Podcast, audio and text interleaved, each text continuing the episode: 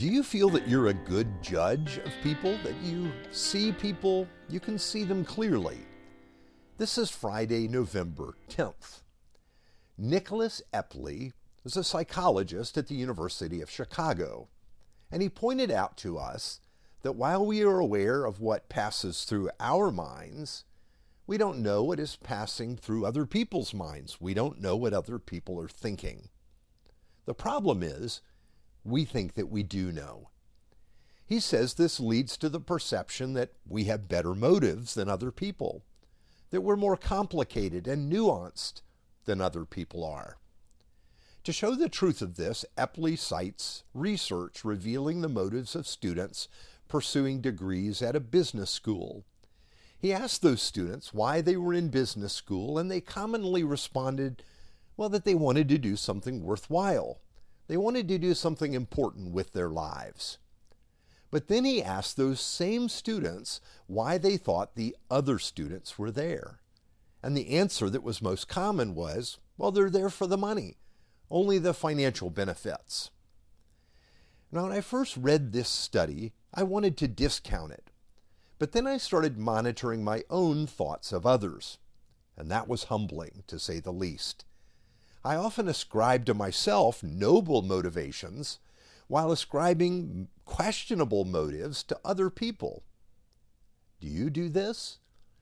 Now, it may take a little self examination to discover that this is going on, but when you look, well, you're apt to find that it's true. Now, that leads to our scripture passage for today Romans chapter 12, verse 16 to 18. Live in harmony with one another. Do not be proud, but be willing to associate with people of low position. Do not be conceited. Do not repay anyone evil for evil. Be careful to do what is right in the eyes of everyone.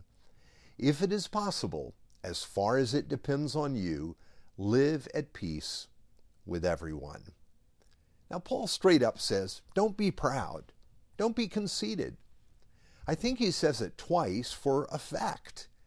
He's talking about how we view ourselves in comparison to others, because how we see ourselves and others is going to dictate how we treat those other people. In the gospel, we learn that we're far worse than we think. All of us may be aware that we have sin in our lives, but we have little comprehension of how deep and extensive our sin actually is. But we learn that our sin requires redemption, and it's no small thing. Jesus had to die to cover our sin, to remove the righteous anger of God over our sin. When we come to understand this, there's a natural humility that is born. First, that knowledge humbles us before God. We know that we have no boasts to make, no record to trumpet. It is while we were still sinners that Christ died for us. You see, the cross exposes us for who we are.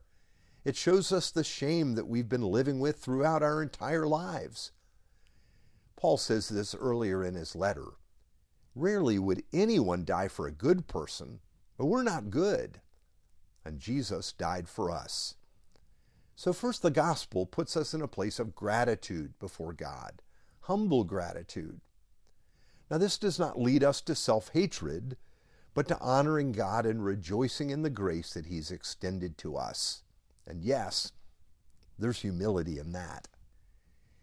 Then in verse 3 of that same chapter, Paul says, For by the grace given me, that's chapter 12, I say to every one of you, do not think of yourself more highly than you ought, but rather think of yourself with sober judgment. He says, the gospel gives us a sober, sober look about ourselves, a sober judgment. That leads to the second thing how we look at other people. That we're willing then to associate with people of low position, as he says here. This is a response to us getting the gospel to understanding that Christ died for us and our need. Right away, we notice this when we see Jesus. He shows respect and honor to everyone, even those who would hate him, even those deep in sin, even those rejected by the community. He does not treat a single person as beneath him. though he is the Son of God, He is the most humble and meek of all people. He took the very nature of a servant. You see, his ministry was one of constantly stepping down to be with people, never looking down on them. When we understand what Jesus has done for us, we too become willing to associate with anyone. No one is beneath us either. No one is too small, too ordinary, too tarnished by sin for us to associate with them.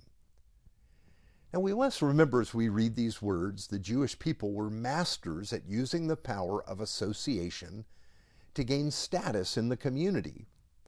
Jesus, however, seemed to gravitate to people who would lower his status. One of my favorite scenes from the life of Jesus is when he goes to the house of Zacchaeus. He's the chief tax collector of Jericho. At the height of Jesus' popularity, when he would pass through towns, the leaders would make a plan for hospitality. They wanted to show Jesus who they were, to put their best foot forward, you might say. But when Jesus arrived in Jericho, he kept on his journey toward Jerusalem. It didn't look like he was stopping at all. It wasn't until Jesus reached the other side of town that he looked up in, into a sycamore tree and saw this man Zacchaeus. And Jesus told Zacchaeus to come down from the tree because he would go with him to have dinner and stay the night at his house. Now, the leaders in town must have been mortified. Zacchaeus was the worst sort of guy, someone they wanted to keep as far from Jesus as possible. But indeed, Jesus goes to his house. Jesus didn't think himself too holy to share a meal with him. You see, that's association. In simple terms, here is humility in love. And in the end, Zacchaeus is converted. His heart is changed, and he, has, he restores all that he extorted from the people in town. Now, was Zacchaeus worthy of such a visit? No, and yes. No, because his sin was so great. He had no right to expect that Jesus would eat, his, eat his, at his house. But this is why Jesus must invite himself over. He tells Zacchaeus, I'm coming over to your house today. But it's yes because Jesus treats no one as beneath him. No one is beyond the love of the Father.